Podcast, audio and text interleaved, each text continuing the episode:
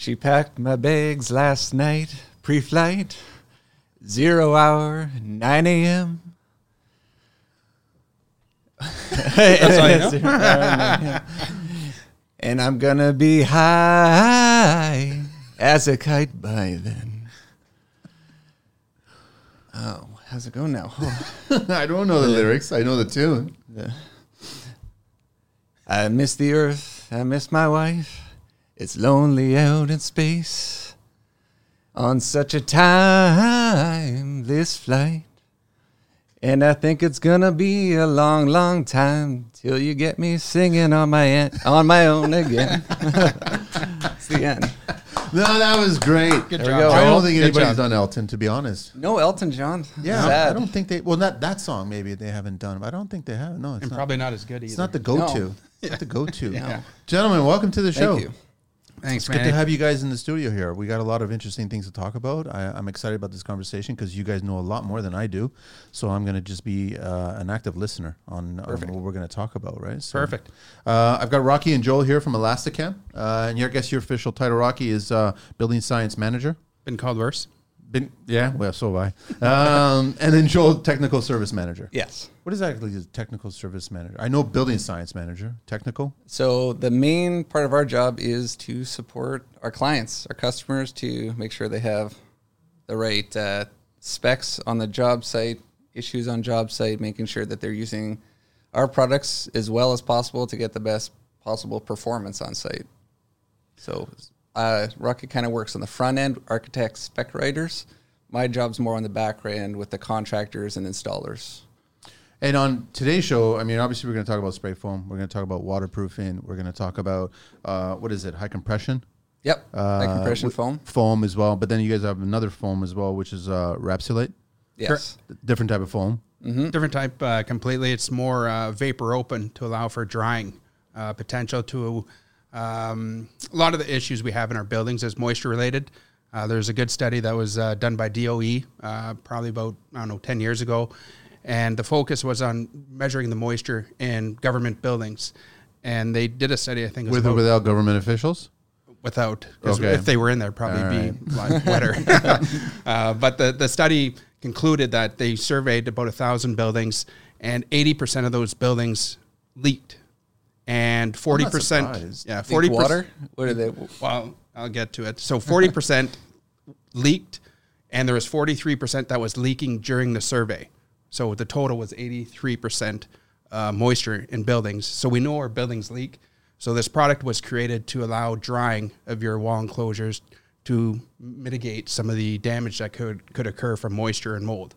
So, right off the bat, there, I'm just thinking about energy loss, huge amounts of energy loss. Hundred percent. Uh, there's a study uh, by the a Swedish engineer that said even one percent of moisture content in insulation can reduce your uh, thermal impact by fifty percent.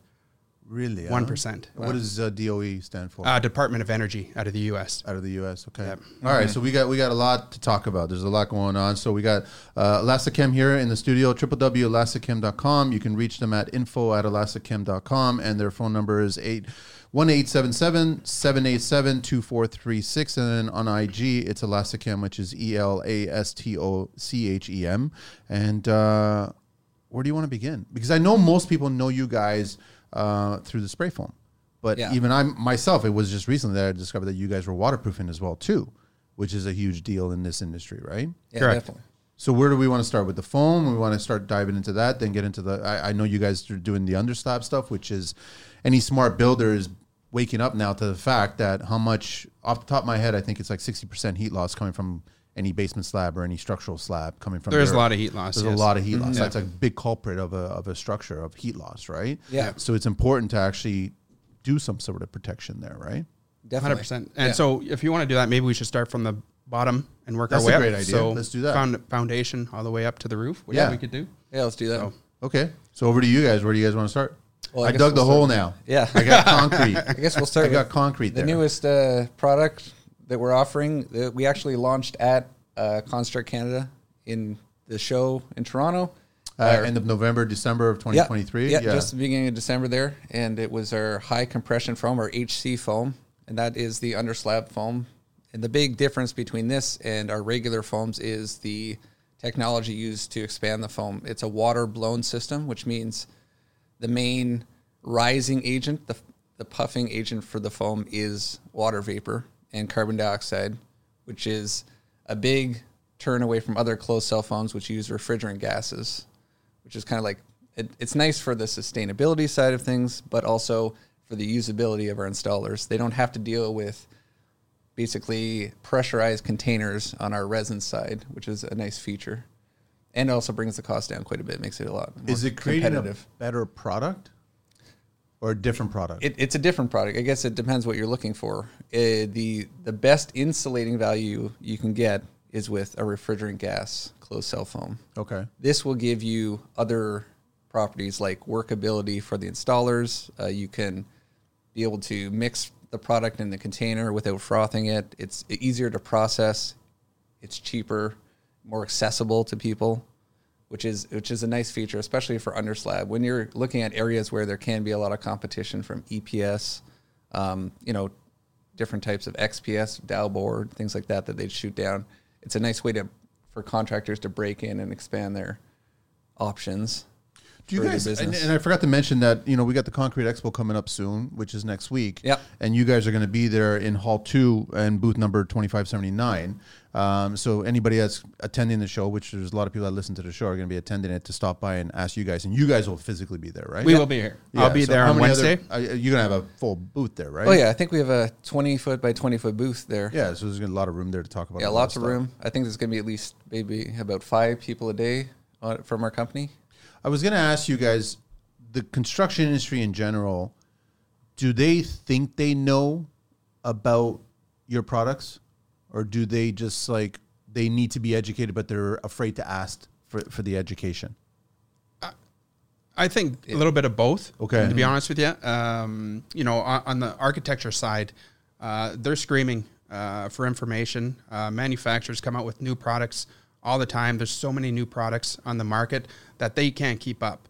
And just to give you an idea, going back a few years ago uh, when I did my architecture study at uh, Ryerson, um, there was it was broken up into four different uh, segments of disciplines of architecture.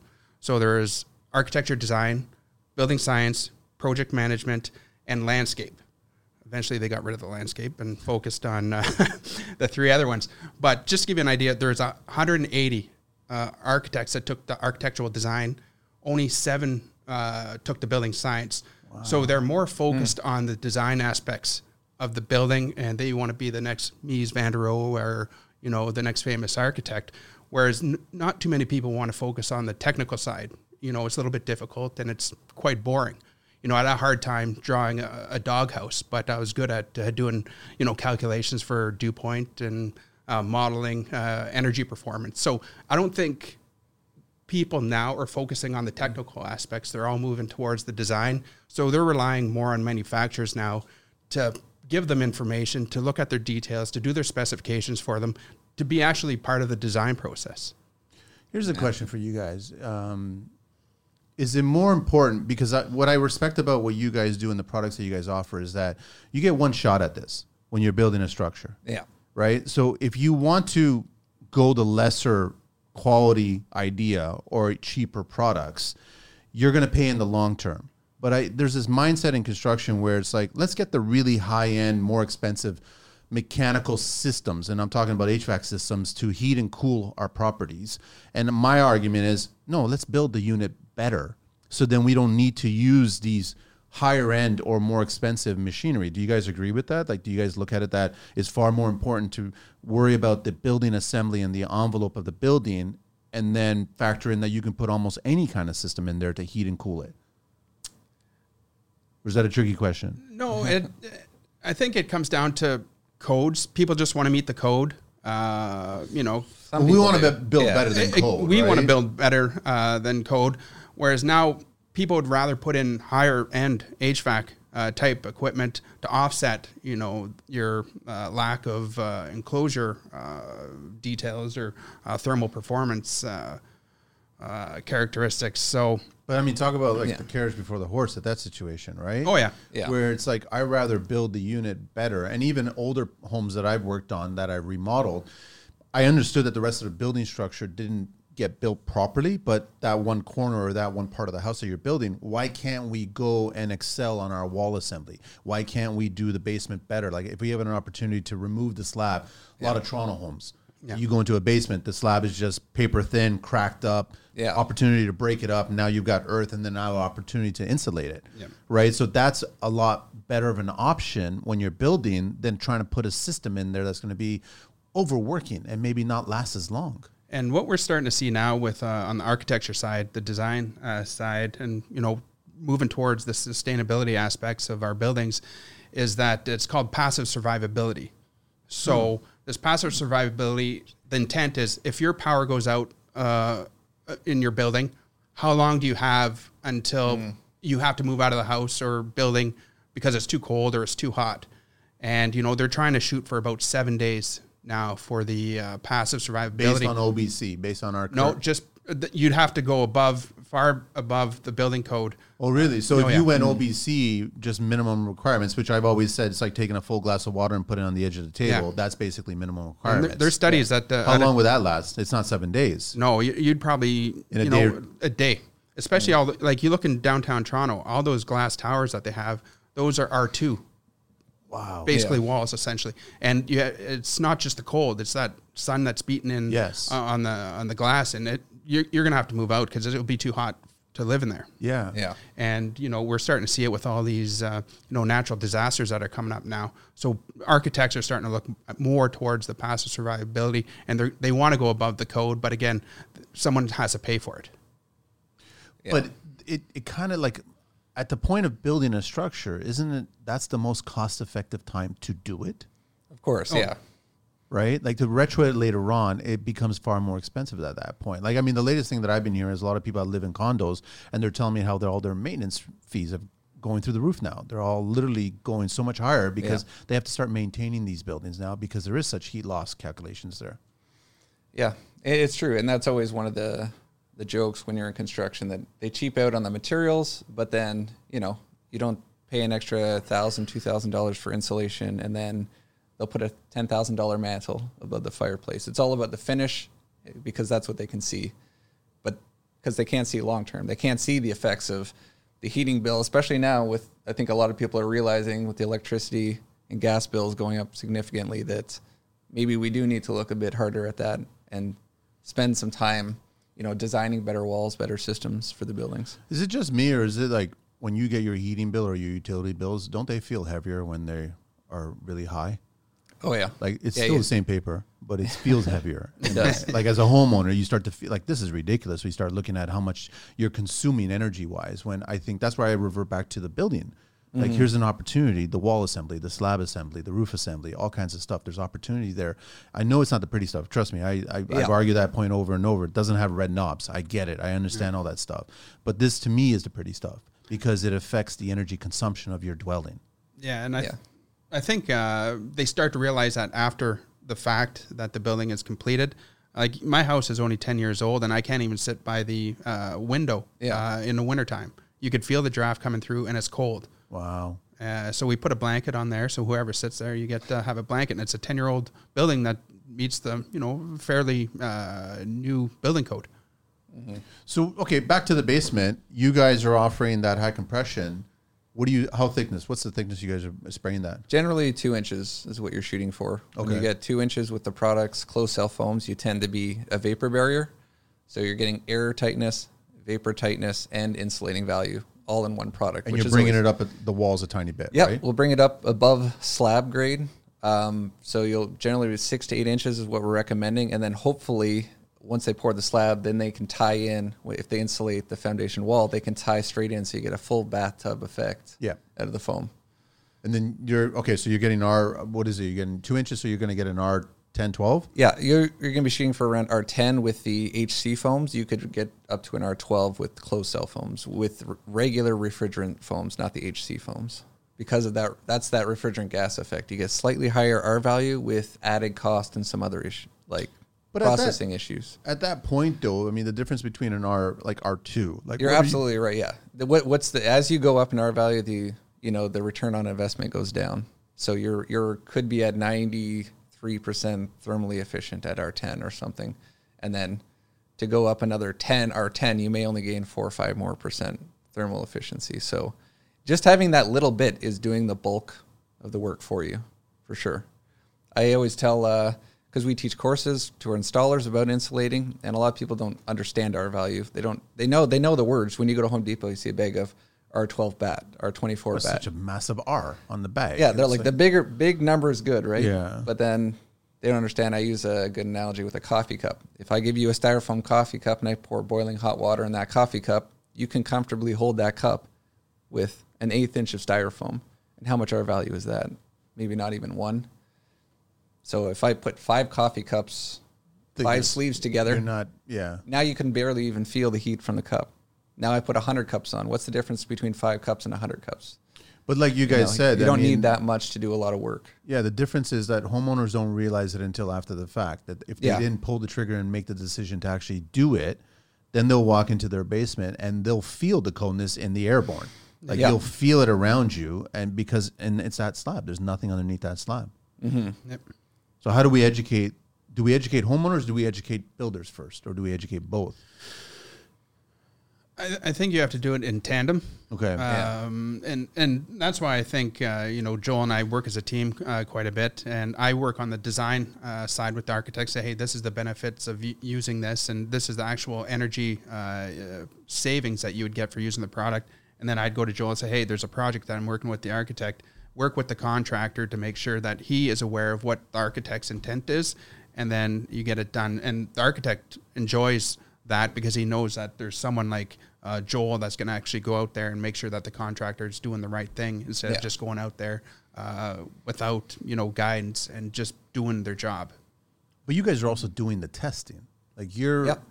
you're not releasing things until you've done a test, it, whether it's been in the lab or if it's been on site. You're doing the testing to see what the cause and effect of and how the install, installation is done, right? Yeah. And the unique thing with our products as building products is we're we're always calling ourselves the manufacturers, but really our contractors that we sell to are the manufacturers. We give them we manufacture components of a chemical system. They're really manufacturing it on site, which is the big difference between most construction materials. I'm not buying a finished two by four and just installing it. Well, you guys are the only one. Like I don't know of another. Yeah, I product mean that maybe you can make site. an argument for concrete or something else, but even that's pre-mixed. No, that's kind of just like you could, completely- you're adding yeah. water to that, Yeah. like, and then you kind of create that product. But you guys are the only product that has to be carefully manufactured on site, Mm-hmm. and the site conditions affect it. Yeah, which is why, like on a manufacturing side, like the technical support you give is really important. The they're not in a controlled environment. They're not walking in on the same assembly line every day under nice conditions. There can be, you know, it could be minus twenty outside, plus twenty outside, freezing, cold, raining. All of these things will affect how the material reacts on site. So even even we're always going to keep learning. That's why we build really strong relationships with the contractors because we need that back and forth communication to make adjustments, suggest better techniques because you can't recreate everything you're going to run into on site in a lab. No, There's baseline, of course, there's baseline testing we do and we have a pretty good idea of what we're shooting for, but it always is constant learning. There's never an end. Are there any interesting building sites that you guys have been, I guess, brought onto the project, whether it's been in the paper stage when it's still being drawn and then actually physically boots on the ground, that you guys can remember that there was some challenging situations? I, I know that the go to whenever you talk about building science, you get architects that love designing things that just protrude out of everywhere. And Yep. then they expect you to seal this, like this balcony, this extension, this whatever it is, right? Which is great on paper, but in reality, when you look at it, such heat loss opportunities, right? Are there anything that comes to mind? Well, we just worked on one, and uh, I don't know if this falls within uh, what you're asking, but uh, there's a big project in Ottawa, and um, they're supposed to use XPS, and it was a 23 story building. It was a concrete backup uh, wall with a, a precast concrete um, cladding, so everything concrete, and it was installed. Everything was installed, and at the 23rd floor, they're like, "Oh, we forgot to put the insulation in the cavity." So there's no insulation in this Just whole on the building. one floor? No, No, the whole the whole whole 23, building. Yeah. 23 Well, by the time they got to the 23rd. yeah, they realized that they didn't put the insulation in. So uh, we got a call from the architect, and he's like, eh, "This happened, and I think it was going to be like four million dollars to take all the panels off and insulate it and move on. Can you guys help us out? And I said, well, we'll see what we do. So I, I worked with uh, Joel, worked with our chemists, and uh, we developed a foam that actually you could inject into the walls, and it basically climbed up the walls and it filled in uh, the, the cavity. And uh, we had technical guys on site with a thermal image camera to make sure that uh, all the the foam was filling in all the voids in, in the wall. So it was quite successful. I think we finished the project within three weeks. How big of a cavity? How, It was about three inches. Three inches. Three inches. Okay. Yeah, and so and this is where I worked with the architect. I said, hey, you know what? We the building code gives you uh, prescriptive and a performance pass. Said, hey, you know, he went the uh, prescriptive where he just wanted to put this in there. I said, well, if you do the the performance path, I could do the calculation for you, and we could put all the insulation inboard. And he's like, ah, well, I put the pipes in the concrete, so if they freeze, uh, it's not going to be good. so we were What do mean stuck. if they will freeze? they will freeze, not an especially in Ottawa. yeah. Especially so, Ottawa, yeah. uh, so we worked with that and got and uh, and it was quite a successful project. And then I posted that on LinkedIn, and I got about five calls from different architects saying, "Can you help us out too?" Same problem. Same problem. Yeah. And we just got one um, in Morgan State University down in Baltimore, where this cavity is. Uh, I think it was over a foot. It was a 40 feet by 50 feet and 18 inches Yeah. void that they, Oh. they didn't insulate. And so you still were able. Are and you, we're, you we're looking- going. We just going. put the order in, and then And, we're gonna but have the people. foam will actually be able to do it. They'll It- fill. yeah, it'll fill in. Uh, yeah, it's, it's a pour foam that we did, and it's going to fill in all that that void. So I'm trying to figure out how the builder forgot to do that assembly. That one. But I mean, it's forgotten. But you guys Yeah. came up with a solution for it. yeah. Yeah. So and and that's you know my role is to help the architects at the front end, but when sometimes we get calls halfway uh, through the completion of the project, then we have to rearrange different uh, materials and uh, talk to our chemists to try and get something to help these people out. I'm curious about the floor separations. I mean, if that void is that continuous through all the floors, or there They, they there a did have in- uh, a break uh, because it was foam. It was XPS that should have been in there, so they had uh, floor stops. But we would have to go to every floor and inject it. Yeah. And So you were basically just filling the void up for that one floor and then moving on to the next floor. Yeah, and going exactly. There, but Yeah. but the length of the it was huge. It must Oh, have yeah. been massive at that point. Yeah. Yeah. And that and that's why the installers, like you said, that could be no one might have come across this exact scenario before. So that's why, you know, you bring everyone together. The installers have knowledge. We have knowledge. Our designers have knowledge. We try and support them on site for these unique cases, because you can't expect each each. That's the the thing is it's never going to be the same site over and over again. But let, let's go back in time now, because I mean, even before we started recording, you were mentioning about certain buildings and, and what's happening with the older homes or the older situations. Is there a case to be made about going back and trying to figure out how we can make these homes more airtight with the existing conditions without having to just rip apart all the interior to get access to that? Is that an opportunity for this foam where it could spread in that? There is. Um, but we have to be careful with more historic homes, uh, especially with, um, uh, say, masonry, uh, especially the older homes, because they didn't have the uh, processes of using uh, firing bricks Yeah. uh, the way they do now. Yeah. So if you insulate some of these um, buildings, within a year, the, the, the cladding or the brick cladding could be falling off because it would absorb all this moisture, but it needed that heat to move that moisture and dry out the brick. But when you put the insulation in there, now that brick is not drying out. And so then it obviously, you know, when water uh, Yep. freezes, it swells and then it just basically breaks these bricks apart. So we have to be careful uh, with masonry uh, buildings, but with any type of um, wood type construction, it, it'd be a lot easier. Because the older homes were designed to let all this air go out, right? or air yeah. movement between two planes, right? Yeah, exactly. That's how it is. But also, you know, there's products where you can separate. Well, you have to figure out how to separate your foam from the brick itself. Yeah. But I, that's almost any product. I mean, the older homes you design was usually a double width brick Mm-hmm. assembly, and then you had your straps, then you had your lath and plaster, and that was it. There was no insulation whatsoever. Yeah. and that's definitely we've all walked into those homes. They're very very cold homes. Yep. You can go right up to the wall and realize how cold, it, and then all of a sudden the boiler, the rad, is very warm. But you're just expelling so much energy in the home. You are, but and as Rocky was saying, that's one of the big ones. You do have to kind of be careful because sometimes people forget that the house is a, a system. If you insulate, you may have to do other things uh, because the foam it does expand into all those gaps and cracks and does seal up.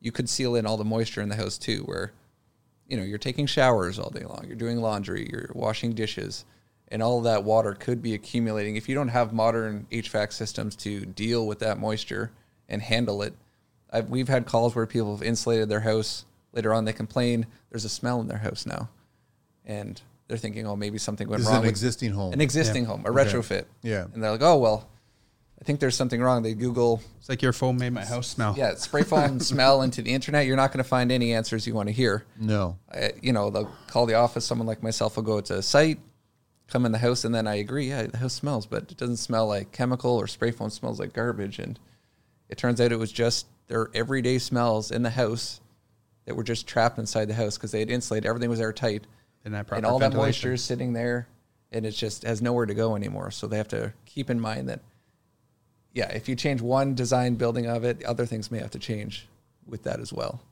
When did you guys introduce the high compression stuff? Is that that's recently? Yeah, yeah, that was just at the last building show in Toronto. Okay. At the, uh, I guess two months ago, three months ago. But you're getting a lot of installers right now. Sprayers are actually installing it right now. So you're seeing case studies, and obviously, well, that's kind of good on you. You guys are releasing it in winter months. Oh, yeah. But I mean, I, I guess in basement slabs, it's not that cold. The ground is it or isn't it? Uh, around Toronto, uh, there's a we have a uh, this building science Babel. It's called Building Science for Cold Climates, and basically you could look up your city, and it actually tells you uh, the temperature based on how far you go. So further around our region, it'd probably be about seven degrees.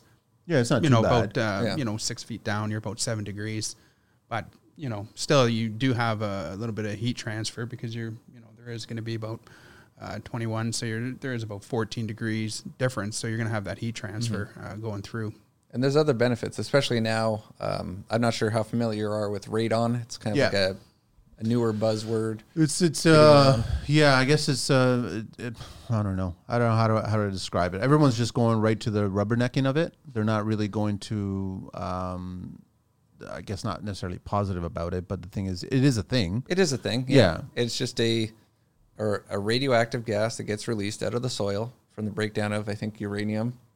It's present in rock, and then especially in the Canadian Shield, a lot of places out in the central Canada have high amounts of radon, and uh, it collects in basements because it's a low point in the house. It's in contact with the soil. And now a lot of places are mandating by code that you have a radon barrier system in place so that if you measure your house later on down the road and you find high levels of radon, that you can then put in an active ventilation system to get that out of the house. As part of that radon system, you put a sub slab soil gas barrier, which foam can count as. So when you put HC, sub-slab. yeah, because it's under slab.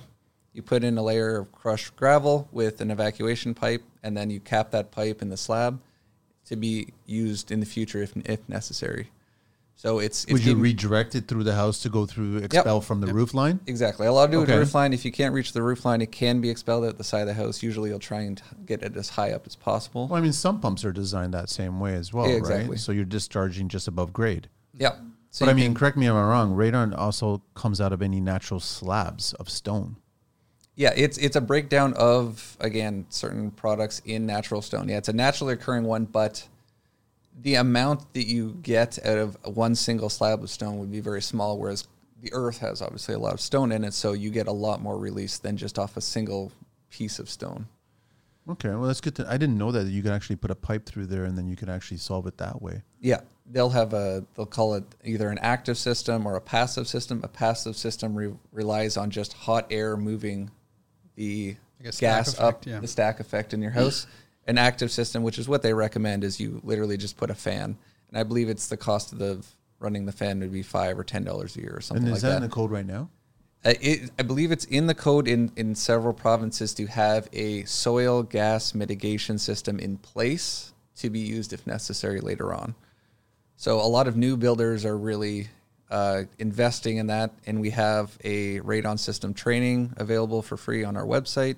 You can go on, click on the link, and do one or two hours of learning, and you get a, a certificate basically at the end of it saying that you've you know you've learned about it. You know for our system, which for spray foam is two inches of foam, with some other things like having the evacuation pipe in place, and just another again another tool that the builders can use to help build better homes for you know future proofing it. I mean, I was guilty of this in the early years of my construction career where I would Google the question before I started meeting more people like you guys, where I would contact you guys and I made it my mandate like give me your number. Give me your number. I want your number. I want your number. Yeah. because I don't want to Google it because Google it will give you the car crash answers first on the first page. for and then like it's it's not the right information. It could be right it could be wrong whatever. I rather speak to somebody like you guys where it's like here's my situation. This is what I got going on. How can mm-hmm. I solve this? And then you have a really educated conversation at that point right? Yeah. That's more value than just googling something right away And I think that's the benefit of having either Joel or myself on. Is a lot of uh, time the contractor calls me and says, "Hey, Rock, I have an issue with the code official. He doesn't know what he's talking about." I said, I'll "Okay." never hear that. Yeah, no. so I said, "All right, let me deal with it." And then um, I deal with the contractor, and then I go talk to the code official, and the code official goes, yeah, "Your contractor doesn't know what he's talking about." So we're, I'm sort of like a uh, Um, mediator. mediator between the two. And at the end of the day, the main focus obviously is to get the, the job completed. So, you know, it's good to have the, the, the team, I guess you could call them together, at least to have come with the final solution. And that's what we need, I think, more of in the industry instead of just Googling it or, or whatnot. You need uh, people come together and actually having Yeah. a discussion about something that's I don't want to point fingers at code officials or inspectors or building officials, but I get the sense that today's generation of contractors, tradespeople, they're getting more information a lot sooner than the building departments are getting it. Because you get the building departments that are dealing with, let's say, the provincial codes, and then you also have the national codes across the country, mm. and they're used to one way, and until that's done, and until something changes, because you learn something that's better to build. I find that the tradespeople, boots on the ground, they're going to trade shows. They're speaking to Yeah. people like you guys, and so they're getting all this new information that's coming in here, and they're like going, "Well, I want to try this," but then it doesn't meet the code. So now you you're butting heads, and I guess it was the same thing when spray foam was first introduced. Yeah, was everybody was butting their heads about: Do we put the poly? Do we take the poly? Do we seal the poly? Do we tape? Like all kinds of stuff. It was questions like that. So we were being told to do certain things that were right at the code then, but they're wrong today.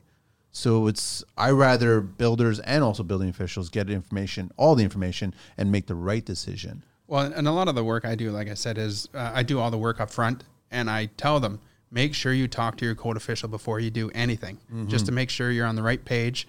Uh, Before I don't want to get a call after and say we did this, and this person doesn't know what they're talking about. Say, makes some sense, yeah. No, so you have to be once you get the information, you have to again get in as a team and say, okay, this is what we're doing. Everyone agree? Yes, let's go ahead. Yeah. And I know it's hard uh, dealing with different parties, but uh, you know that's the way I think we need to head if we want to get uh, things done correctly. Yeah. Yeah, I mean, just approach your discussion with a building official at a solution level. Yeah. Yeah. Not, you know, instigate you're wrong, I'm right kind of mentality. That makes no mm-hmm. sense. You're not going to solve the problem. It's about solving the problem at that time Yeah. at that point, right? What's the difference between your foams and this Rapsolate? Like what, what what's the new Rapsolate? What's it do? It's uh, as Rocky was saying. The difference is it allows moisture mo- to move through it. Okay. So whereas I was talking before, our, our below grade installation, our closed cell foams, typically we want to stop moisture from moving through up into the house or through the wall assemblies. With the Rapsolate, we're getting an exterior system, which is an open cell foam, and that open cell allows moisture to go through it and allows a drying effect on the wall. So the the trouble we have sometimes with architects is well, yeah, we want your foam on the wall, but we also want to put our traditional poly on the inside of the wall. So if you insulate the outside of the wall with foam and then you still have poly on the inside, they have the double vapor barrier, which they're concerned about. If you get the leaks that Rocky was talking about before, if 80% of all homes leak, how does that wall dry out? It's okay to get something wet as long as it doesn't stay wet. Yes. So this is allowing that drying effect while still having foam. So why do they they want well the code is now changing. You're supposed to have what is it, an R twelve on the exterior now of the cladding? Yeah, and it depends. Uh, it depends what uh, path you take. Uh, there could be Package. Building package. yeah, yeah. And so it all depends. But what and a good analogy is I give my some of my students is that you can imagine when you you go for a jog, there'd be a difference if you put uh, garbage bags around you versus a, a, a sweatsuit. Yeah. You know, the garbage bag, you're not allowing any of that moisture out. Uh, so your body is not going to take that uh, too good. But if you have a, a breathable uh, solution like a, a jogging outfit, it uh, dries out uh, quite quickly. And we have to take the same approach with our buildings because we know our buildings are leak. So you have to design for failure rather than design for success. And so the intent is to have the vapor control on the inside and everything outboard allow it to dry.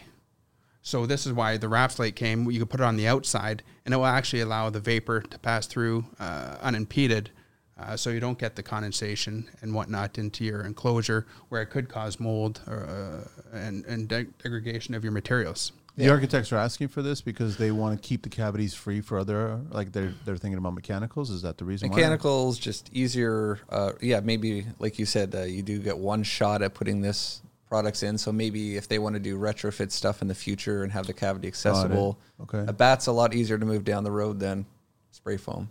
So yeah, the, traditionally the only option they had before, once they did the exterior insulation requirements, it was our closed cell foam, and now this is the only exterior open cell foam you can put in contact with water, which is which is the big difference. It doesn't absorb surface water, which most open cell foams do. It's a one pound foam, tighter cell structure. It just has enough resistance to not allow foam to penetrate, uh, sorry, water to penetrate the foam on a surface contact level. Yeah. It's um. Are you guys working on other building assemblies? Like, I mean, it's such an, an unfortunate thing here in Canada. Back in the '70s, we were the first ones in Saskatchewan that actually made the first passive house Yeah. in North America. And could you just imagine if we just worked on that more all through the decades and where we would be regarding global leadership, right? And we're not at that point. So, I mean, I really would want to see more building wall assemblies that are better than the current code that's asking. Are you guys working on those wall assemblies and thinking about what the future homes are going to be all about? Yeah, and uh, we work with that with the the architect. We you know we say architect, what do you want to achieve?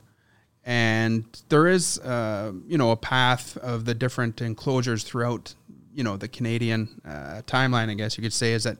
Uh, typically, we, we always, not always, but uh, you know, back in the 60s, 50s, we'd always put the insulation in the cavity between the studs. Yeah. and you know we wanted to become uh, more efficient. So then we started putting some insulation outboard and some insulation inboard. And depends what you put outboard. And traditionally it was foam. And then this is where joel was talking about the double vapor barrier. And then you have poly on the inside. And our building started degrading if you were getting moisture in it because it was trapped in there. Uh, so then we started you know mo- mostly on the commercial side then putting all the insulation outboard and they realize that when we work with com- commercial construction and you have studs, especially steel studs, and you put insulation in steel studs uh, at three and five eighths of an inch, you lose fifty percent of your R value. At uh, six inches, you're losing seventy percent. At eight inches, you're losing eighty percent of your R value. So even though we're putting all this insulation, like oh, I'm putting R twenty four in this cavity, it's actually an R six effectively. Uh, so the building codes are starting to realize that. So that's why they're starting doing the split system. They're giving you a different prescriptive pass or performance pass. Say if you do a calculation, as long as you meet this U value, then you're good. Uh, so this is how we train architects. Say just don't take what the code says, where it says you know R10 outside and R13 on the inside. Say let's design it properly, uh, and we could have no issues with moisture, and it'll be more efficient at the same footprint that you would have uh, based on the code. And I think architects are starting to realize that. I started this program at my previous company uh, where we would go out and help out architects uh, on a project. And in my first year at this job, we I think I, it was just me. Um, uh, we did about 24 projects of doing this type of design. And when I left four years later, we had 230 projects done for architects, and we had four people working. So there is a need for more education uh, again, based on the materials, based on the code, based on uh, energy performance, and based on moisture. So there's it's a, a, a dynamic uh, type approach that we have to look at wall design instead of just putting insulation in the cavity now and just move on. Well, see, that was Yeah. the OBC solution, is where they made that change from a two by four cavity to a two by six cavity, Yeah. because they wanted to increase the R value. But there's no talk about, like you mentioned, the loss of R value, Yeah. right? Should we not be paying attention to that loss and figuring out where is that happening and how it's happening, and then solve that solution, so then we could still build on a two by four cavity Yeah. and still have the same amount of R value, right? Well, hundred percent, and you know, and I saw your eyes when I mentioned the reduction, and you see the same thing when you mention it to an architect. Say, hey, look, this wall that you just designed is actually an R six, uh, and you think it's an R thirty two. Yeah. And they're like, what do you mean? I said, well, look at all the, the metal you have in there. So I said, you know, we would design it for them. Say, look, it's a thinner profile and it's more efficient. Yeah. You could So- even design in spacing. Like uh, you have your sheathing, you have a one inch space, then your studs. And then Yeah. when they install the foam, that foam can completely fill in behind the space behind the studs and you get a thermal break at that spot. So there's even little tiny changes and that one inch thermal break could be equivalent to a huge increase in effective R value for Yeah, that wall. R seven. Yeah. Now, just for I guess some other, or maybe some concrete guys are listening, or maybe some electricians or something like that. R value and then U value, like what's like if you could just describe. Uh, U value is just the inverse of R value. Okay. And it was funny. Uh, someone was telling me the reason why Windows use U value is because no one understands them, and if and if they actually had the R value, no one would buy them. You So know, it's a good point you bring up because I was actually just talking to somebody uh, that's been on the show before, and he was like, "Let me give you a little crash course on Windows and R value and and the truth behind all, all this stuff." So it's funny that you're bringing that up right Yeah, now. and so it's just no one understands it, and no one wants to uh, ask why. And it's the U value; it's just the inverse of R value. Okay. So But everyone's listening to, and like we said earlier, is like you got that big R on the packaging on the big box where it's on the shelf, and that's what's being sold to everybody. Yeah. It's just the bigger the R and that number associated with that R is what's selling it to the home user. Yeah. Or the builders that are just getting started in the industry. And it's funny, even if you go to Home Depot and you look at some of the bags, you'll say an R24, but when installed, it's an R22 because it's at six inches at 24, but we don't make six inch studs. We make five and a half inch. So you have to compress it so the R value goes down. So it's not even an R24 that they're. yeah, yeah. yeah. So, it's look on the bag, in- it says really, it's real small print At six inches. at six inches, which we don't have six inch studs, unless it's steel, obviously, but uh, for wood stud. Yeah, nobody does that. No. Yeah. Or or someone will, you know, maybe they had R twelve in the walls, an old home, old farmhouse or something, and then they go to R twenty four and they're expecting their heating bill to be cut in half because I doubled the R value. Yeah. And in theory that Doesn't works. work like Yeah, that. but then, like Rocky said, it's well, you have a a four by eight bay window over there with at R two. Yeah. So no matter what you added in the walls, it doesn't matter because your all your heat loss is through the window. And that brings up a really good point because you're getting a lot of architects that are designing these backs to these homes, mostly glass, Yeah. and then introducing their steel components to brace, but the glass is as tight as possible to the steel structural. Mm. And how do you guys tackle that? Like, how do you look at that property and go, well, listen, that's just major heat loss right there, and you're we're going to have to just calculate how that's going to affect the rest of the structure. Well, and that goes back to your point you said uh, a while back, is what, especially with LEED buildings, and you look around and say, how could this building be LEED when it's all glass? But th- they rely on the mechanical systems to offset based on their calculation, and they can move this calculation around to meet the requirement by just their HVAC system. I know you guys have we have some videos, right? We like. Did, is there anything specific that we want to bring up and talk about? Or I think we did have a video of some of the HC, HC? Yeah. being installed on Okay. gravel for sub slab installation. this is a recent job. Yeah, yeah. These would have been uh, done again. We just released the product, but we did do, like you mentioned, trials with trusted contractors. Uh, so this would be on one of the trial sites where we're getting real world feedback from the contractors, seeing how the product's performing. I mean, my first house. That's exactly what I did. I mean, I, this is a long time ago, but I mean, right on gravel, and it was the weirdest thing to have an open structure. It was nice sunny day. Yeah. and you're spraying foam right onto open gravel. Yeah. Yeah. But it made a huge difference when we started framing, and you went to the basement, and you were warm. Like it wasn't cold. You didn't feel that radiant coming off the concrete. Yeah, and especially uh, you'll see a lot of flooring systems. People are doing in-floor heating, especially in basements. In-floor heating is really popular. So a solution like this, I'm not sure if this is just a two-second clip. No, that- Oh, Okay, there we go. Yeah, so they can go it right on the gravel. Uh, of course, it needs to be dry, needs to be clean, and they can hit two inches right in one pass, or they can do several passes. So several Because some of that is expanded in between the gravel itself. yeah, it's going to lock itself in the gravel. It's going to hold itself in place. And this is what a lot of the builders really like and the guys who work on concrete is instead of throwing boards down that shift under their feet when they're dragging rebar around or when they're putting their, Yeah. their Even holders around, it's a nice yeah. solid base to work off of. You know, there's no shifting, there's no taping of seams. It's monolithic. If if there's a curve on the ground, it'll follow that curve. If there's a penetration for a sump pump or whatever, you just it'll always perfectly seal to that whatever you spray it against because it's infinitely, you know, contouring whatever they need to do. Here's a question: Is this in the code yet? No. No, not the requirement. Again, you could argue that as part of a radon barrier system, they could be, but you could use other solutions like six mil poly to do a soil gas barrier, which is, I think, the popular approach. But the actual insulation portion of it is not in the current code. not as far as I know, no. Not even in a national code. I don't think it's even in there. I don't think Which so. is like this is such. There's other things that I disagree with in the code regarding Mm-hmm. other systems in the house, regarding other trades. Um, heat recovery stack, by the way. I just want to attack the plumbers there, and we all agree. But the thing is, like that should be in the code. That should just be mandatory in the code. Like, if you're building new construction, that that should be done. Yeah. And you How know, do we do that? How do we make the code do that?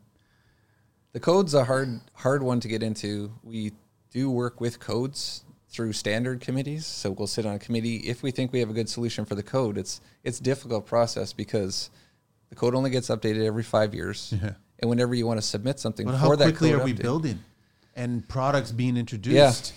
And you're paying attention to new techniques from people that are actually doing it on the paper or on the job site. And I think that's the the hardest thing to do is like you really nailed the head there is like you come out with innovative products, but because the code's every five years and even We changes them. changes to the code need to sub- be submitted three to five years before that code even gets printed. So you're you're looking eight years plus minimum to get a code change in. But the other side of that is when I in my previous company, I used to go to the code hearings down in the U.S.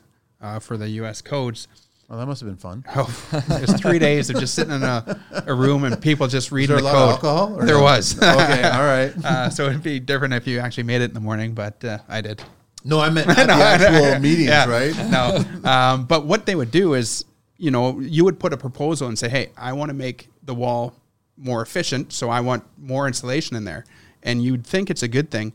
Uh, you'd be the proponent, but then you'd have all, you'd look over and see all the people against you. And a lot of them would be the home builders. There would be other manufacturers because they can't get their pro- our value of the product in the same size of, say, a, a 2 by six. So there'd be people going against you for something that you want to make more innovative.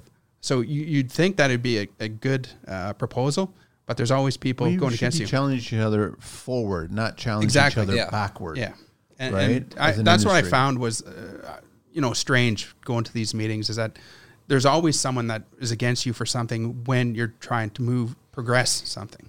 Yeah. but I mean, the end game here is really about the homeowner having a more efficient home, Yeah. using less energy, Yeah, right? So Yeah. it's like you should get these things into the industry a lot sooner, a lot faster, a lot easier, so we can start using these products to make the home more efficient. Yeah. So Yeah. we're not using energy. That's the whole end game, right? Yeah, and that's where you get the like you said of a instead of a prescriptive change, you can have a performance, you know, metric in the code. But those are difficult to do. It's hard. It's hard to get the the builders on board. It's hard to get the inspectors on board and educated. So, yeah, getting prescriptive changes would be the best way, of course, to push stuff forward. It's just hard to get there. I've had my share with the inspectors, and most of them, when I speak to, they're they're always welcoming a conversation. Mm-hmm. You're trying something new, you want to do something different, you want to build a better home, and you bring it up, and all of a sudden they start looking at it, and they're not looking at it to question you. They're looking at you to to be educated. They want to know why you chose this, why the architects spec this out, why the people that you're consulting with are, are advising, saying that this should be the way to go. And I like those conversations because that's moving things forward. Oh yeah, and Yeah. we presented at uh, the code officials uh, annual meeting too, and there has it, it has been quite uh, receptive. Uh, you know, they're always willing to learn, but it's whether or not they have the you know the time to do it, or if they're allowed uh, to do it. You know, taking time away from the site to go to education seminars and stuff like that. See, that's the thing about the building where I go back to that they're so used to their wheelhouse that Monday to Friday, this Yeah. is, you know, we get onto the job site, this is what we have to inspect and take a look at. Yeah. Versus the builders and the architects and the designers are thinking about innovation and what we Yeah. sh- want to try next time on the next build. We learned our lessons on this build. We've got another build that's very similar, but we want to try this because we heard technically it's going to be better. Yeah. So we want to tru- use it on the site. But then you have to, what you guys talked about, fight the status quo, right? Yeah, definitely. E- Exactly like you were saying when spray foam started being popular, of course, one of the big ones was do we put poly up or not? That was a conversation for years. But each one, But in the You- code, you- it said you had to put poly. It said you need In the a beginning. vapor barrier, Yeah, a vapor barrier. Sorry, but a vapor but barrier. where, where does that vapor barrier come from? Was always the and then based there- on traditional based on products. traditional products they were used to, and then there's all these questions like, well, how does the stud affect? What does a wood stud carry moisture through it? And then there will always be someone's interpretation of the code. Even if a code says something, two people will interpret it differently, It's true. which is yeah. so. well, it- the code is pretty vague. I'm actually teaching that at Sheridan right now. Is a building uh, OBC course, and I have to read this to the students, and they're falling asleep like within the first five minutes. Well, let's see. reading, I was told know. by an inspector that they have to make it a blanket because, like, there's so many different types of buildings out there that they can't have Yeah, every answer for for, every building Yeah. that's being built. So the definition of what they're expecting has to be a blanket Yeah. that kind of covers everything a little bit, and then you're supposed to interpret it on site on how this is supposed to be built Yep. which is challenging for a builder to do that. When it, it, why not be more descriptive about this is the structure that we're building. These are the solutions for our wall, roof, basement assemblies, and it's been signed off here through an engineer or through a technical advisor.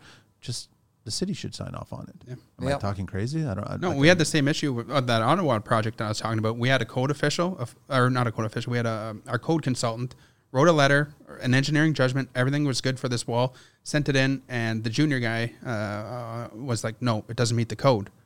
And then we had to go above the chain, and he's like, "Yeah, this definitely meets the code." So again, there's a little bit of, I don't know if he just he just didn't know, or you know, he just wanted to beat the chest and say, you know, whatever I say goes now. So it was, it, it was like three you get that on both sides. You get Yeah. that on Yeah. the builders. You get that on the on the official Yeah. side. You get it everywhere. The whole point is that there's no reason to dispute it. No. discuss it. Yeah. is all I'm trying to ask. And we for, got right? sign off from the architect, uh, you know, a code consultant, but it wasn't from the city. So we were delayed three weeks just to get this product in the building, and the building was shut down. And so the owner was like, "Come on, I need to get people in this building."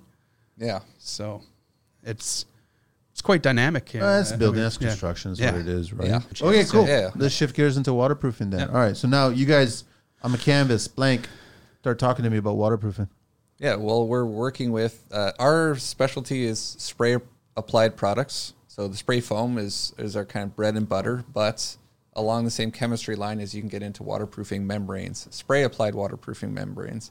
Traditionally, people are used to. I think everyone's kind of aware what Blueskin is and transition membranes.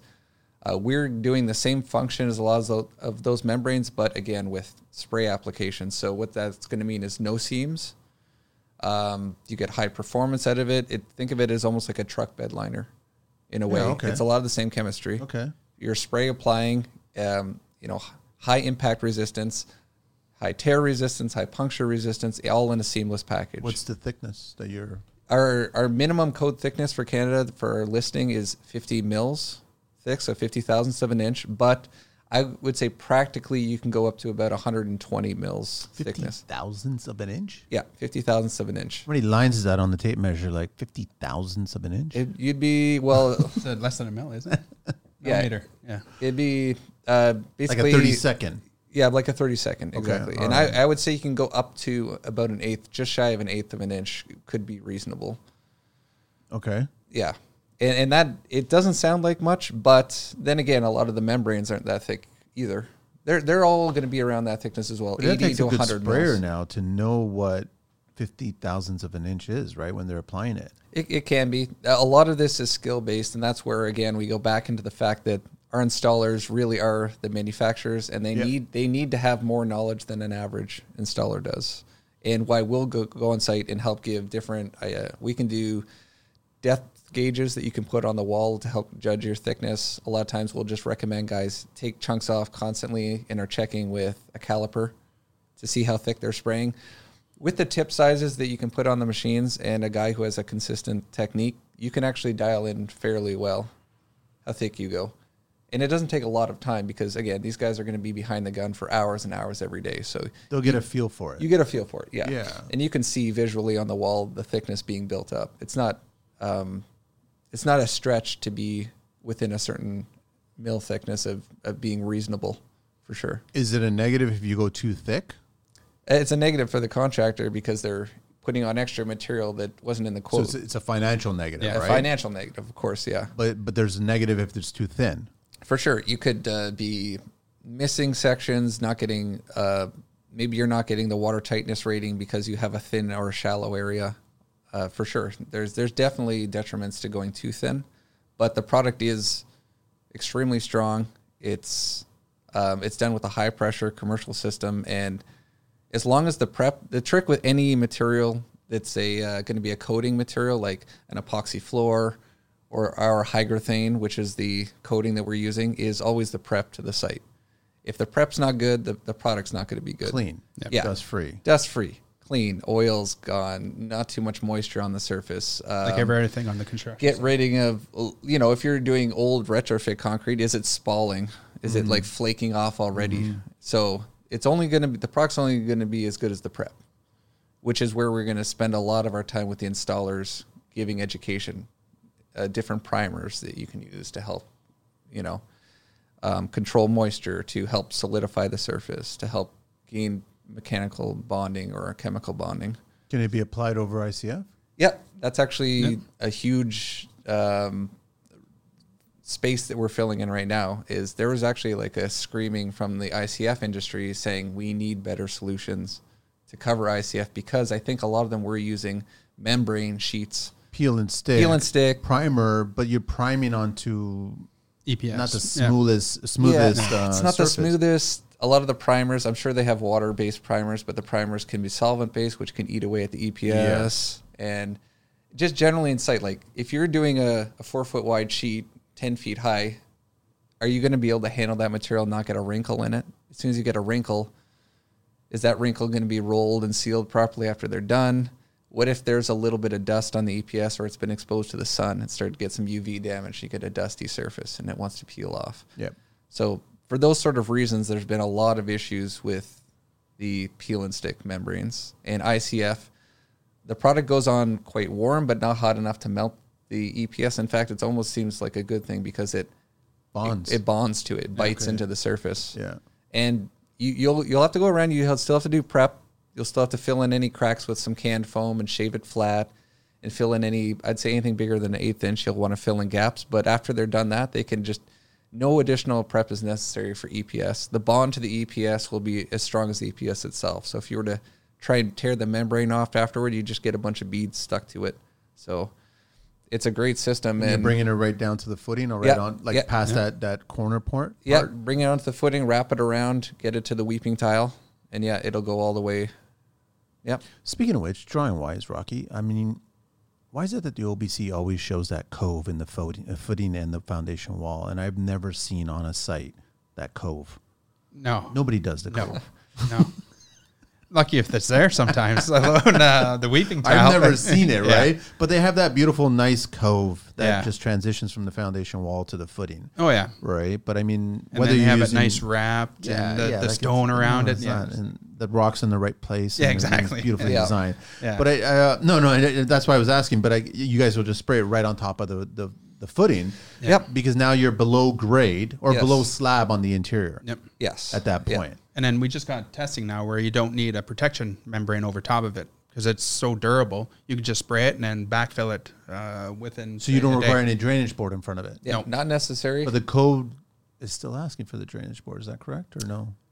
I It- don't. I don't know. Uh, our original listing when we came out with the product required a drainage board over it as a protection board. Yeah. Uh, but like Rocky said, we did testing with over ICF and other materials, and we got our. Uh, I'm not sure if you've done too much work with. There's a government body, CCMC, Canadian Construction Material Center. yeah.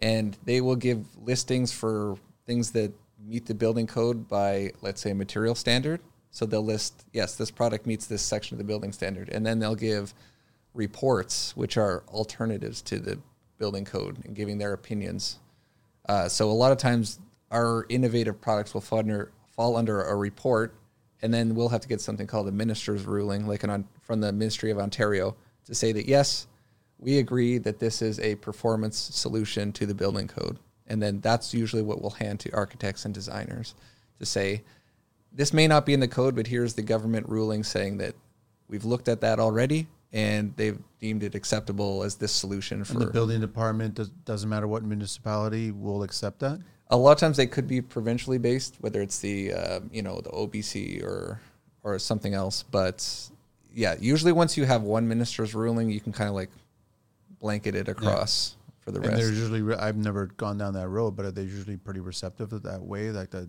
the Yeah, if, if it's done Yeah. through the right channels, if you've done gone through CCMC, because they do a pretty intense study. Yeah, I can imagine what you guys submit is Yeah. a lot of information Yeah, for them yeah. to say yes, we agree with this. yeah, they'll they'll compare it like what is your product going to do? Okay, what already is on the market that does that? You have to do that plus prove that other stuff. So it's like you do minimum what's already on the market testing plus additional testing to make sure that compatibility issues or other performance things that might come by that may be different from your material to another one. Yeah, it's usually like a couple year long process to get this Yeah. whole thing done. And I guess like with this, you're right about the ICF. I mean, ever since the pandemic happened and the cost of lumber and the way it went, everybody like builders started shifting gears. And if you had a lot of foundation companies that were not embracing ICF the way that they should have been, they're probably struggling a little bit more because uh, the ICF route was making a lot of sense because the financial numbers were very similar, if not a little bit less than the traditional timber frame and, and form footing, footing uh, foundations. And I was like going, yeah, it, it totally makes sense. So you guys are seeing more and more projects with ICF. So now you got to properly waterproof those. And I think we got letters from every uh, Yeah, we've ICF we've manufacturer saying that we're compatible with them. So we have those letters. Yeah. So they like the product uh, because it's quick uh, for waterproofing. You know, it sprays real quick. Um, you want Yeah. to talk about the drying times? Yeah, I mean it's it because it is a two component system, an A and a B component. It's mixed through the the spray applicator they're using, using the the gun, same gun as uh, the exact same gun. Yeah, the same gun as spray foam. or, or same really. Smaller tips, Okay. to help control thickness. Like you were saying, how do they control thickness through the spray tip size they're using? But they do need a slightly different machine. They'll need to use a high pressure machine that goes up to three thousand psi. They spray at so generally they'll spray around twenty five hundred psi, and from the time it goes on the wall to the time it's dry to the touch will be as little as twenty seconds. So Can you guys make it faster? I don't think we want to make it faster. I think that's what causes most of it. That that also means that it cures that fast in the gun. Yeah, twenty seconds is pretty Yeah. fast. It's very fast. So what that means is you can basically, if you spray in the morning, you could backfill in the afternoon. You're not going to get full strength in the minute. It's still curing over the course of a while. It'll be dry to the touch in 20 seconds. So if a guy's working on site and he happens to need to grab the wall or something, it's not going to be a, some slick wet Yeah, thing. And then oh, you've ruined the coat because it's, you know, you've you pushed the mill thickness around, or oh shit, we have a rain coming in in two hours. Are we going to be screwed if it rains within the next two hours? Some of these water-based formulas can you have to keep rain off them. Yep. You can't let them freeze during the curing period, or they could be done.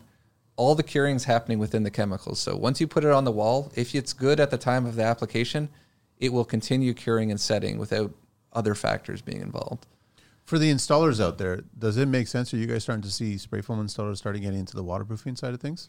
They can be, and because the equipment's the same, because the chemicals are similar, it makes a lot of sense. But it is a lot of a different world, and that's what you realize is like you start to get into the concrete world as opposed to just the insulating world, which is on a lot of But it's a nice opportunity. wood. It is, It is. yeah. It's a nice As a, opportunity. as a business owner, Yeah. it, kind of makes sense. You're just showing up on site a little soon. Well, you're doing the slab already, so you're could already be, yeah. there. No, a lot of guys and then are come back in doubling a up. couple of weeks and then do the walls at that point, Yeah. right? And I think it's just one of those ones again. ICF is still relatively emerging in the market. It's definitely popular now, but it's not it's not full guys want to make sure that when they invest in that equipment and that business that they can keep a guy working full time. You kind of want to specialize in the waterproofing if you're getting into it. You don't want a part-time waterproofer.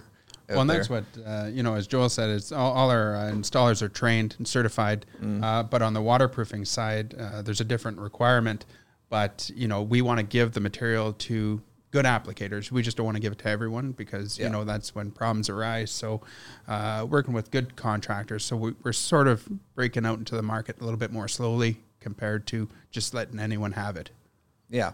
And, and and the ICF is the reg- residential side. We're doing a big push onto the, the commercial side as well, with blind side waterproofing, which is which is going to be some Well, of that's the pretty much every commercial yeah building. exactly every commercial building. If you're anywhere downtown and you Yeah. have zero lot line Yeah. digs, you know there's no positive sided waterproofing applications. Everything's done blind side for space reasons, and that's where we're trying to give a lot of solutions. Again, traditionally, traditionally even blind side, a lot of it is sheet goods, which still is the same sort of issues when you get to um, the pile caps and when you get to the um, you know when you have the soldier piles the whalers that are going across everywhere where all these like interesting geometry how do you seal around something that's round with a sheet good you rely on a lot of the skill of the guy who's putting it on and you know is he having a bad day is he having a good day is he going to notice the wrinkles is he going to inspect everything properly when you have something that's spray applied, it, it just automatically conforms to that surface. So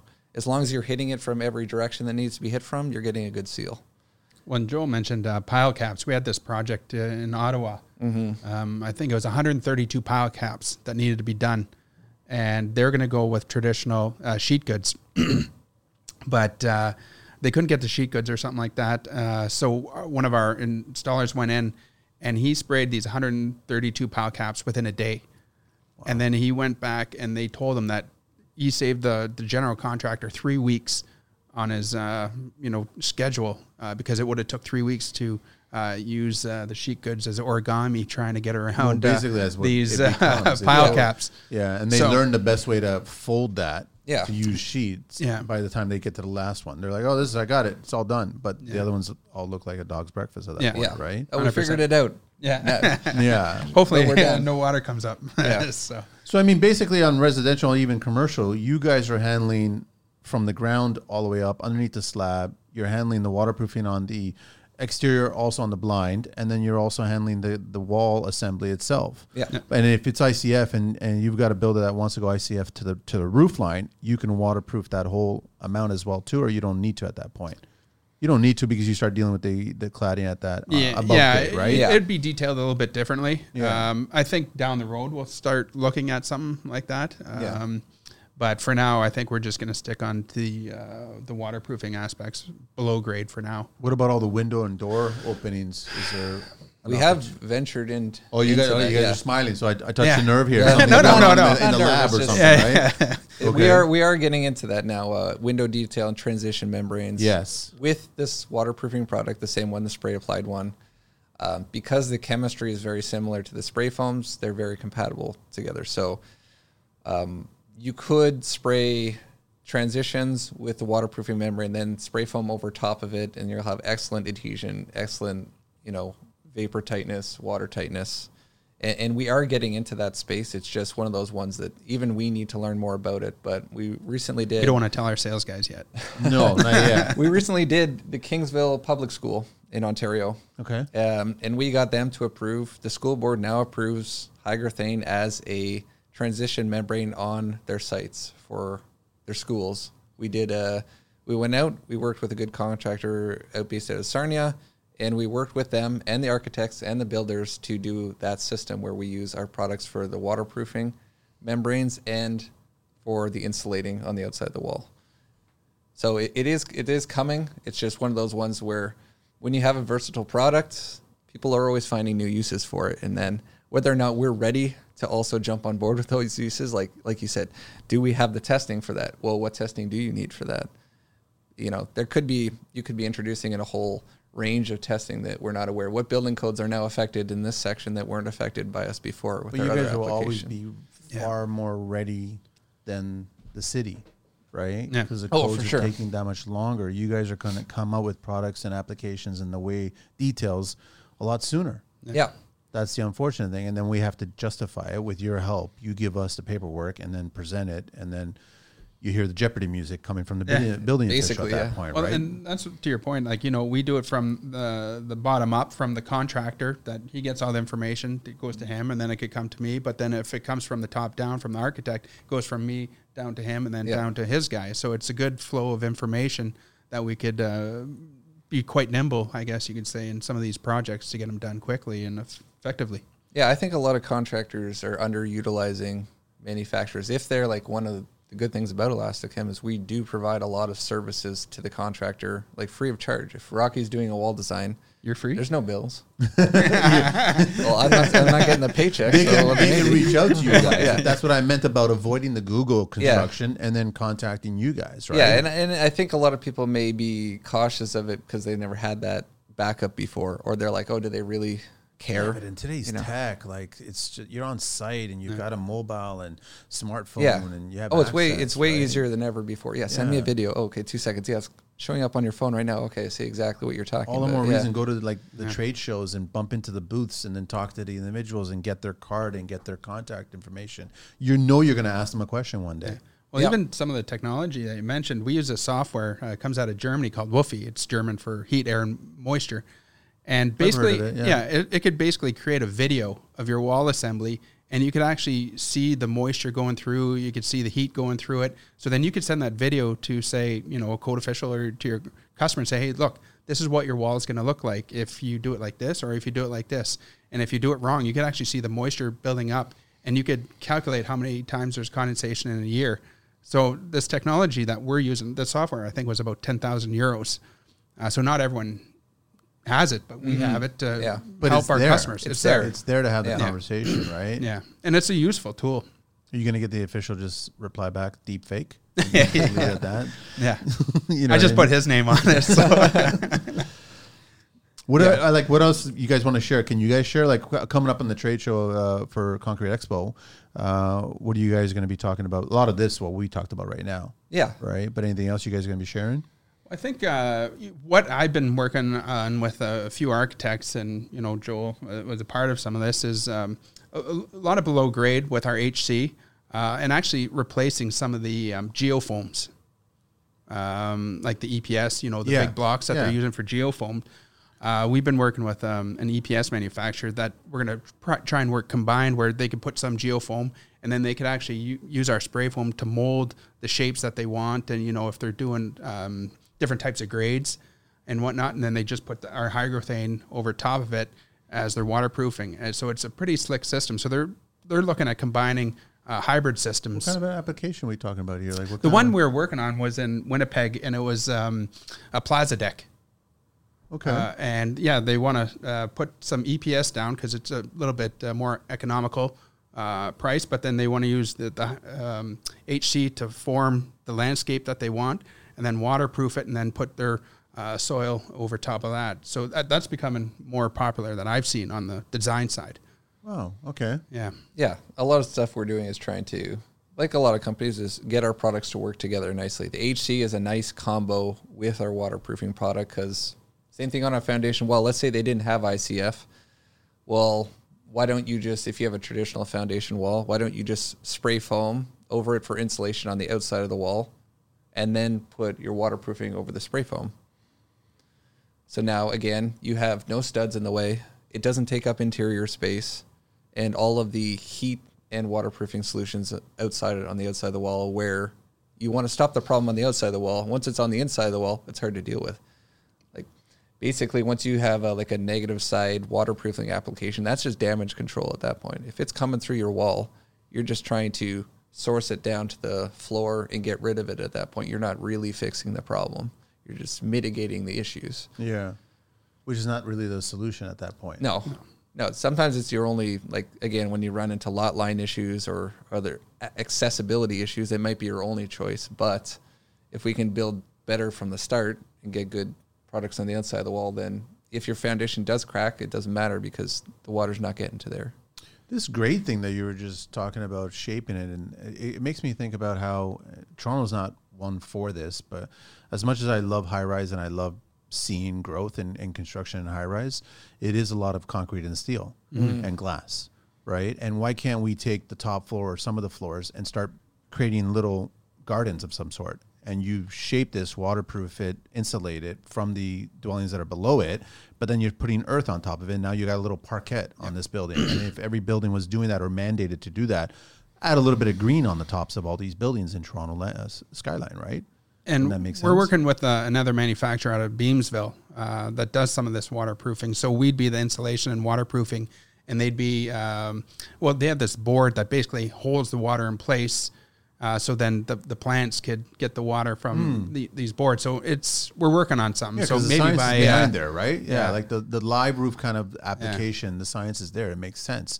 But Yeah. I guess the biggest problem is the insulation and waterproofing p- part of it. yeah, Yeah, especially in, in roof assemblies, waterproofing is always the hardest Yeah. thing. You have to design for it though. It's one. It's not one of those things you just slap on a live roof after the fact. Yeah. Well, that's what they say. To make a million dollars in roofing, you got to start with ten.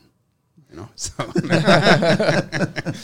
And, and now, are you guys seeing a, a difference in, in cross Canada? I mean, it's also you guys are in the states as well too, but BC builders versus the you know New Brunswick builders, like we're seeing differences on how we tackle building structures. Yeah. Right. What are some of the the glaring differences that you guys notice between? Because I I know for for lack of an argument. Toronto's the epicenter here, so to speak, which Yeah. I, I disagree with. There's lots more interesting places across Canada, but I mean, they're building different ways in the East Coast. They're building different ways in the West Coast, and then we're building the ways we are building here.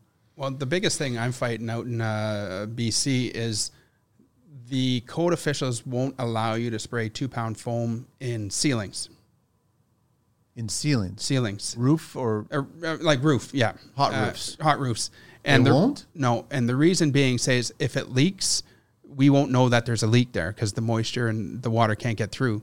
So then I tell them, well, it's not a product issue. Uh, your roof failed. And they're like, no, we still. So you only could use half pound where the water could actually go through it so they could see if there's a leak. So that's the only Yeah. Real even big in issue. half pound, you're never if it leaks, it's never going. to The evidence of leak is not going to be where. No, but they'll just know there's a leak there. That's their only. It's not really a. I. That's So- not a good argument. No. Yeah. But again, you know, it's Yeah, we have a hard time. entire building codes. Yeah, the Vancouver one is a pretty well known one. That's Yeah. not super friendly for spray foam, but there could, there's usually some historic event that happened at one point, and that they've decided that they're going to change the codes or the way they do things, and then getting anything like that reversed once a a building code organizations decide to go in one direction is difficult. Well, they had issues with foam 25, 30 years ago. Are they with, still like? I mean, but the, like BC. When you think of BC, do they have the same mindset when it comes to the slabs and the foundations? Because you're getting a lot more homeowners nowadays and builders tackling projects that are being put on the sides of rocks. Yeah. You know what I mean? Where it's like you're you're breaking out portions of rock to start the structure, Yeah. which you might as well start. You know, again with the same theory that we've been talking through this whole show. Yeah. But are they against that as well? Well, th- it seems like they're more for our waterproofing rather Yeah, than on the foundation on the side of foundation side. Because again, there is a little bit of water out in BC. There's a so- lot of water. Yeah, that's yeah. the thing. So, so and they're having major issues right now with um, water. So they, they love our hygrothane out there. Yeah. Uh, but again, it's hard uh, on the foam side. And everywhere else in the country, I don't think there's an issue. what about the East No. Coast? No, East Coast, it's yeah, it's a lot actually, being sold. uh, yeah, it's quite uh, popular out there. Yeah, Yeah. yeah. All of uh, as far as I know, all of our products are doing well. Yeah. the guys are using them. We're again, we're introducing some of the newer products like the HC that we are talking about, that under slab insulation, and then the Hygrothane, which is that waterproofing product, are for us as a company relatively new. And again, when we're started with new products, we are trying to pick and choose our clients, ones who are professional, willing to learn with us, willing to go through it. So getting a lot of times when we go to the, the coasts, that'll be a little bit later in our journey when we start selling. We start a little bit more local so we can learn with them on projects, be there on site with them as they're installing, and then once we have all that, you know, good information, the base of knowledge there, then we can start giving it out to places where we may not be as, as available to the contractors. I know you guys mentioned on the show quite a bit times um, a lot of training. You guys are offering the training. Yep. Joel does the training. So anybody can reach out to you guys, and you guys are offering these training courses. So if someone wants to upgrade or get into, they contact you. Yep. They'll contact us. Yeah. and they how often is, is the training happening? Well, we do for spray foam training uh, in our headquarters, which is in Brantford. We do four courses a year, four training courses, but throughout Canada, we may do 10 to 15 courses. We'll have them all across Canada. We'll have some in Halifax, some in Quebec, Brantford, Ontario. We'll do Winnipeg. We'll do Calgary. We'll do Vernon, BC. I mean, When's the next Brantford one? the next one's, uh, I believe, April 3rd to 5th. Is it full? No, there's Okay, always room. There's still some room. Yeah. Okay. There's always room. And and we always let all of our our contractors who are already part of our base know when the training course is coming up for new installers who they've hired. But anyone can go on the website and our training dates will be up on our website. And the final test is done by a third party, right? yeah. Uh, for spray foam, it's actually different than our than waterproofing. With spray foam, it's actually very regulated how we have to train. We provide training, but when they get certified, they get thir- certified through a third party certifier. So it's a, an independent test through their um, requirements, and then they'll get a license from that company to spray. So it's actually a real certification body that comes in and does the testing. And homeowners should ask for that when they go. They get a spray foam guy coming in to spray their walls. Every license, every spray foamer in Canada should have a license. Yeah. To spray that of their- product. 'cause to spray that yeah. product. Yeah. Or they at least be trained on that, like that product, so they're well aware of it. Yeah. Because they're going into a home, and we go back to the beginning with that the product's manufactured on site, exactly. Yeah. right? There has to be some level of competence there for sure. And there has to be a job site label, I think, on, uh, on the panel. Yep. Yeah, there's a bunch of documentation they have to do, daily work records, and at the end of the job, they're required to put a label, usually on something like an electrical box, just so that if there's ever an issue later on, they know who to contact to follow up with it. So the real question is, if you taken one of these training courses across Canada, do we get a snazzy blue shirt like that, or what? You have to ask marketing. Yeah. well, uh, we don't get snazzy blue shirt. you guys get a swag bag. Everyone gets shirts, hats, uh, pens, And different. gets to listen to Joel for three days. yeah, they get to listen to me for three days. That's three days. three days, yeah. Oh wow, yeah. that's serious then. Yeah, yeah, yeah. It's Okay. uh, two days of class training, a little bit of hands-on training, and then the third day is our test day. Um, a lot of guys think that when they go through the course, they're going to be ready to spray foam, but there's so much like any trade. Whenever you see it, it looks easy, right? A guy comes in, he pulls up onto your site, drags out a hose. trained properly. That's why it looks easy. They throw up a little bit of poly, they spray for six hours, get a big paycheck, and haul out of there. And they're like, damn, well, why am I not in this? They also don't see that $150,000 of startup equipment Yeah. the, the Business. yeah, the the five a.m. loading the truck up Yes. in the door. So um, we are definitely give the training, but that's really just to get the license. And then what we really pride ourselves in is we have a bunch of techs available who, like myself, who can go out with you and spend two or three days doing specific training on your exact equipment, on the product that you're using, hands on. Yeah. And that's and that's where a lot of the real expertise comes in is like you can get your driver's license, that doesn't mean you're a good driver. Nope. But you know Downtown Toronto teaches that every single day. exactly. but we can come out with you. You know, wh- what are you having the most trouble with? Well, let's focus on that. That's what I mean about get rid of Google Construction and get on board with getting your cards, your contact Yeah. information, and reaching out to you guys. I'm sure you guys are accessible. They can either call you, text you, or email you. Yep. And all of a sudden, I've got a situation. I've got a question. I'm preparing for a new job that's coming up, and I just I want to look like a rock star to the architect, to the inspector, to the homeowner. I want to be educated. That's a lot of good builders. yeah, That's just bottom line. and that's what we want too. I mean, the better they are, the better our product looks, right? If something goes on and they make a mess of our product, it doesn't just hurt us; it hurts the whole industry. It Well, does. especially they put it on social media now. Everything Yeah. is on there, and You have to be very you know, careful. Yeah. Well, you had a lot of the yahoos at the start of the whole industry, right? You had a lot of the cowboys, and then it doesn't help us. And it's just I always tell homeowners, apples and apples, please do do not. Mm-hmm. You know, like if one person's coming in, especially in this industry, and they're very cheap, I would question that. Yeah. If they're very expensive, I would question that too. But if you got two or three of them that are in the same ballpark, yeah. those are the ones you want to be paying attention to. Well, it's funny. Uh, it has nothing to do with uh, what we're talking about, but I was because I was telling you about my windows in my house that were terrible. So I, I called a, a window manufacturer, and one of the guys came out um, to uh, tell me about the windows. Uh, so he was going around and telling me how good he was, how good the windows were. I said, okay, well, um, how are you going to tie into the window uh, to the air barrier? Oh, you don't need to do that. I said, oh, you don't? He goes, oh, no, no, don't. Um, Red flag number one. yeah, and he goes, "What we do is we get a can foam. Do you know what spray foam is?" I said, "I might know a little bit about it." And then we just do it around your windows, and everything's fine. I said, "Okay." So he was going around, and about five minutes later, he's like, "What do you do?" I said, "I work for a spray foam manufacturer, and I teach architecture uh, at the school." He goes, "Okay, how we tie in your window is do this, this." I'm like, "Get out." so it's, you know, You it- never know who you're speaking to, Yeah. and where they came from, and what they've Yeah. been trained. Yeah. So no, there's value in that training, that that information, and having Yeah. that conversation. And you'll get busted one day. Yeah. Like you'll just get caught, right? Yeah. If you want to keep on building your business that way. yeah. Yeah, Which is and that's the wrong way. That's why I let people know. Uh, a lot of times, homeowners will call in. They'll say, "Hey, like, who's a good person?" I said, "Well, as a general rule, make sure they've been around for you know five years. At that point, they, you know, you're gonna have if they've kept the same company name for five years, they're backing up their name. Any problems they've had, they've had to deal with it by now. So if they're still around, then they're they're either doing it right to begin with, or if there is an issue, they're handling it and they're making it right. So Gentlemen, thank you very much. I got to do the 12 questions with you. This has been a great conversation. I love because I learn. That's why I do the show. I just love learning more and more stuff. So I'm going to take this knowledge and share it with other people, and then I'm going to look like a rock star. That's Yeah. as simple as it gets, man. Nice. I think we, we, there's nothing else that we want to touch upon. I think we've touched upon it. I think we're and good. we're going to encourage everybody to go to CCE, the Canadian Concrete Expo. That's happening on February 14th and 15th. You guys are there at booth number 2579 in hall number two. Elastochem.com, info at elastochem.com. And then the phone number is 1 877 787 2436. And on IG, it's under Elastochem. You guys ready for these 12 questions? I think so. Let's hit it. Yeah. What's your favorite construction word? Hygrothermal. It's a good word. Yeah.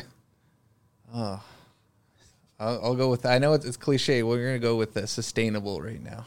That's the Good one. Good one. What's your least favorite tool? Can I say Joel? It could be that counts. metaphor. that counts. Uh, least favorite tool. You go first, Joel. I well, because I work with the spray foam equipment, it's gonna be the spray foam equipment because that's what I'm on site fixing for guys all day long for sure. Well, if you don't take care of the tool, tool Maintenance. won't take care I of mean, Yeah. it's like maintenance, maintenance, maintenance. Everyone Yes. says it, but no one does it. yes. That's uh, the classic. I think for me, it actually is uh, the computer. Uh, because, you know, for a lot of the work that we do, it's all calculations. But if the computer goes down, you're going to have to know how to use this tool up here to do the calculations. point. So, What construction sound do you guys love? It's the the lack of sound they love. Uh, it- Quietness. when they turn off the generator Yeah. that runs the equipment at the end of the day and it finally goes quiet and you can think again, that's the best sound on the construction site. I don't know. I think it's um, the sound of a concrete truck. I tested concrete for three years, so it wasn't fun. Uh, Rolling in or backing up? uh, backing up, Backing up. and then you with your little cone test and doing your slump test. So it's wasn't a good sound. What's your favorite beverage? I uh, old fashioned for sure. Probably uh, beer, Hey, you're a beer particular guy. beer? Hofbrau. Uh, what uh, What's the worst and the best thing about construction? The best is uh, you get to do a different thing every day. Also, the worst is you never know what you're walking into. You think you're ready for everything, and then you get another thing out of nowhere, Yep. and you don't have the answer, and you got to go of find it. curveballs. Yeah, Yeah. No, I think uh, the one is people that are willing to learn is the best, and then the, the worst is people that don't want to listen. They're out there. Yeah. Uh, favorite curse word? We've been Well, I keeping think it clean, yeah, but well, I think uh, Joel already said one. Uh, Oh, did I? yeah, you did. Oh. I noticed. Curse Was it a bad one. no. I don't know. You hear it in daycare all the time. Yeah. Yeah, I don't know. It's just uh, like son of a bitch. Yeah. yeah. I think I, I use the F word quite a bit, so I'm not going to say Everyone it. No, does. no, that's, a, that's a, the classic go to. Yeah. What's your favorite vehicle? Any mode of transportation? Uh, I'll have to go with my childhood dream car that I'll I'll never have. It was a, a 1995 Dodge Viper. Viper. Nice. I had a poster of it growing up in my room. I used to look at it all day long. Then realized I'll never own that expensive a car. And not that I want Yeah. to. Now that I have a family, it's it's way out of reach. It's And not a family prices. friendly Yeah. vehicle. The last Carroll Shelby vehicle ever designed. Oh yeah. Yep. I like the Ferrari. So if anything, Anyone? Any one of them? Or any of them. uh, what do you guys miss from your childhood? Oh, not having to worry about anything. Yeah. You just get up. It's like, what? Where are we doing today? We're doing that. Great. All right. I'll hop in the car. You Yeah. drive me there. Get everything was- done for me. Born up north in the Soo, so it's the the nature uh, compared to down here. Mm. Puts you in a happy state. Yeah. Well, calm state. what profession other than your own would you guys like to attempt one day? I would like to do woodworking. That's my hobby. I'd love to do it, like on a professional level. Take all the money you're going to spend on the Viper and just buy all the tools that you want. and There's, as anyone woodworking. knows, there's never enough tools. That's what I mean. All the money you would spend on a Viper, Yeah. get all the tools. Could spend all that more easily. Yeah. I think for me, it'd just be like a, a helicopter pilot. Helicopter. Pilot. Yeah, it'd be pretty cool. I heard it's hard, Yeah. like limb hard. You're using Yeah. every limb, right? Yeah. It's just, and your mind as well Yeah. too. But I'll do out. what profession would you guys not like to do? Anything like a nurse or someone who deals directly with people. Yeah, I can't do it. Uh, God, thank God for anyone who can, but Good on them. Yeah. good on them. Yeah. Yeah. I think his job. What are you trying to say about the contractors? Last question: If heaven exists, what would you guys like to hear God say when you arrive at those pearly gates? Come on in. Hopefully. well, you didn't screw up that bad. so. I've seen worse. I've seen worse. Yeah. Gentlemen, thank you so much, and uh, looking forward to seeing you guys at uh, CCE there. And uh, we'll get you guys back on the mic as well. We'll talk live there when we do that show, which is going to be live to YouTube. That's going to be lots of fun. So we have to just be careful, no swearing at that point. Yeah, Joel. But uh, no, it'd be fine. It'd be fine. It'd be exciting. I'm looking forward to the show next week. So uh, thank you again. www.elastochem.com, info at elastochem.com. Their phone number 1 877 787 2436 and on IG Elastochem. That's it, guys. Yeah. Thank you. Thanks, Well, Manny. good. It was great. Much to be here. appreciated. Thank Yeah. you. So. Thank you. Angelina, right here.